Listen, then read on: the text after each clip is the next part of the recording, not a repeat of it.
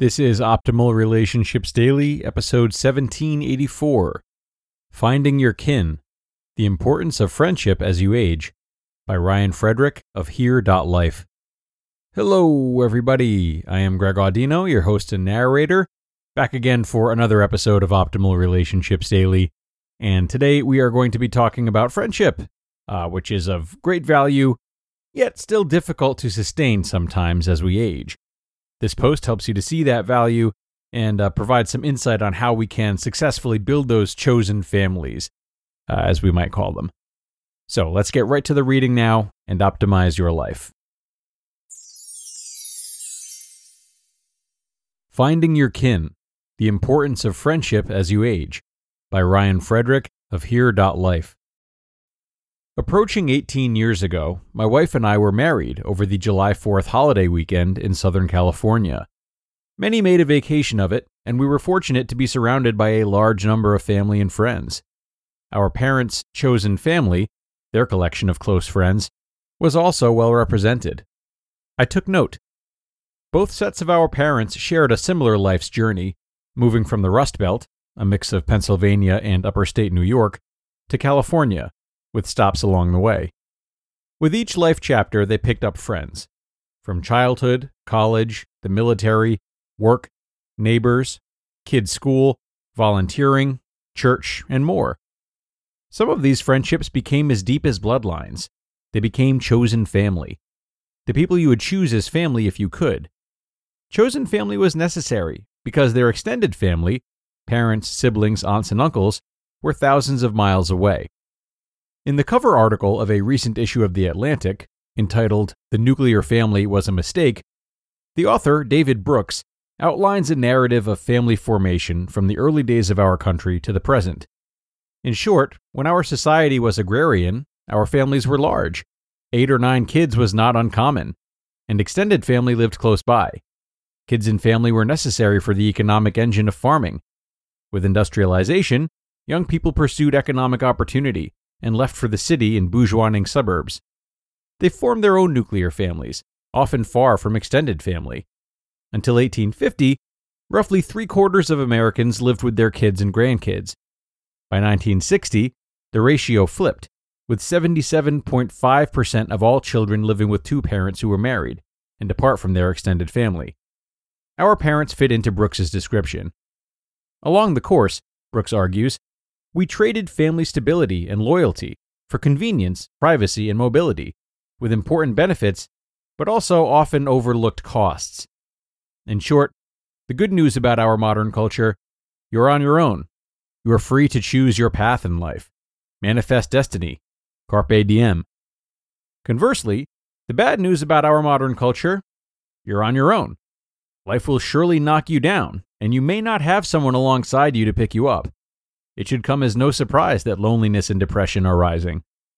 What's one to do, particularly in a life that may span a century and be full of the inevitable ups and downs? We need to find our people, our kin, our chosen family. Friendships take chemistry, and they take time. Researchers suggest that it takes about 50 hours to move from an acquaintance to a friend, and as many as 200 hours to consider somebody a best friend. Chosen family are more akin to best friends, you should feel comfortable to reach out to them at any time, and they should be responsive. Many of us need chosen family throughout life, but some chapters are more critical than others. Some of us are caught in the sandwich generation, caring for kids and parents simultaneously. This can be extraordinarily stressful, and often the burden falls on the adult daughter. My good friend, Anne Tumlinson, started and runs daughterhood.org, which provides content and support for women supporting their parents. Daughterhood.org organizes circle groups that allow women with common challenges to come together in person and support each other. For some, this can be the beginning of finding chosen family at a key time. Older adults often need chosen family too. We are new to Austin, but our neighbor in her early 80s, Colleen, has sought us out. She has asked my wife to stop in to help out around the house and to run some errands for her. I've provided some training on Google Sheets at her request. Maybe that's just what a good neighbor does. Or maybe it's the beginning of adding chosen family. In other situations, we need to be aware of people who need chosen family and take action. Paige, part of our chosen family from our years in San Francisco, now lives in Richmond, Virginia. She and her young daughters have made a friendship with an older widow on their street, Miss Polly. Paige could tell that Miss Polly was lonely, and so she started visiting with no set agenda, just to say hi. These visits became more regular, at least weekly, and a special intergenerational bond has formed. Place matters. Chosen family, at least some of it, must be close enough so you can spend time together and be there for life's various twists and turns. Finding your kin can happen virtually anywhere, but some places are easier than others.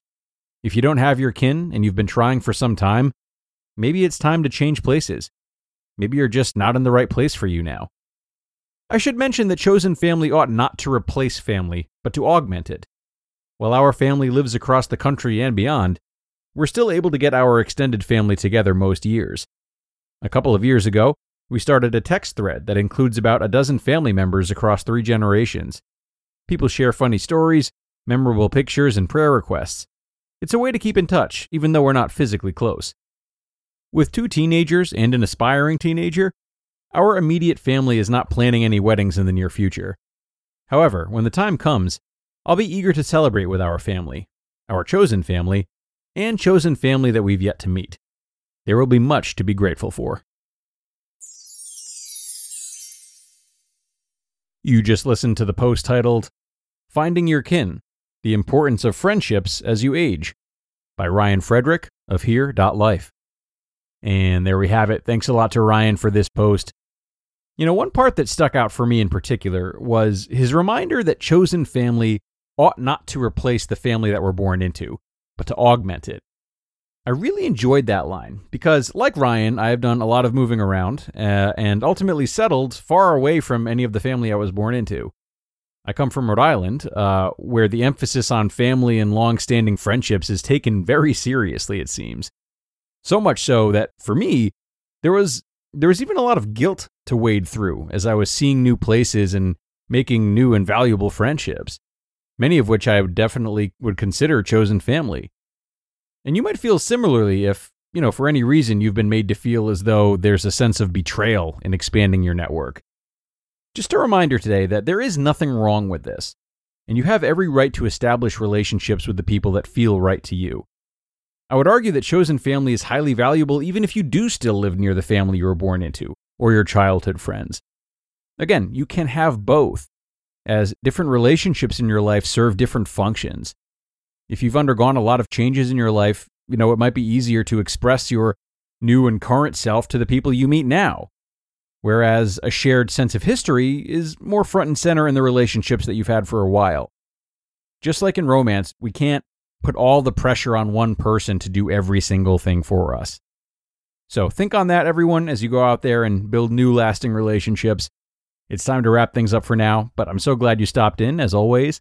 Be sure to check out our weekly bonus episode, which is live now as well. And I uh, hope to see you there. That's where your optimal life awaits.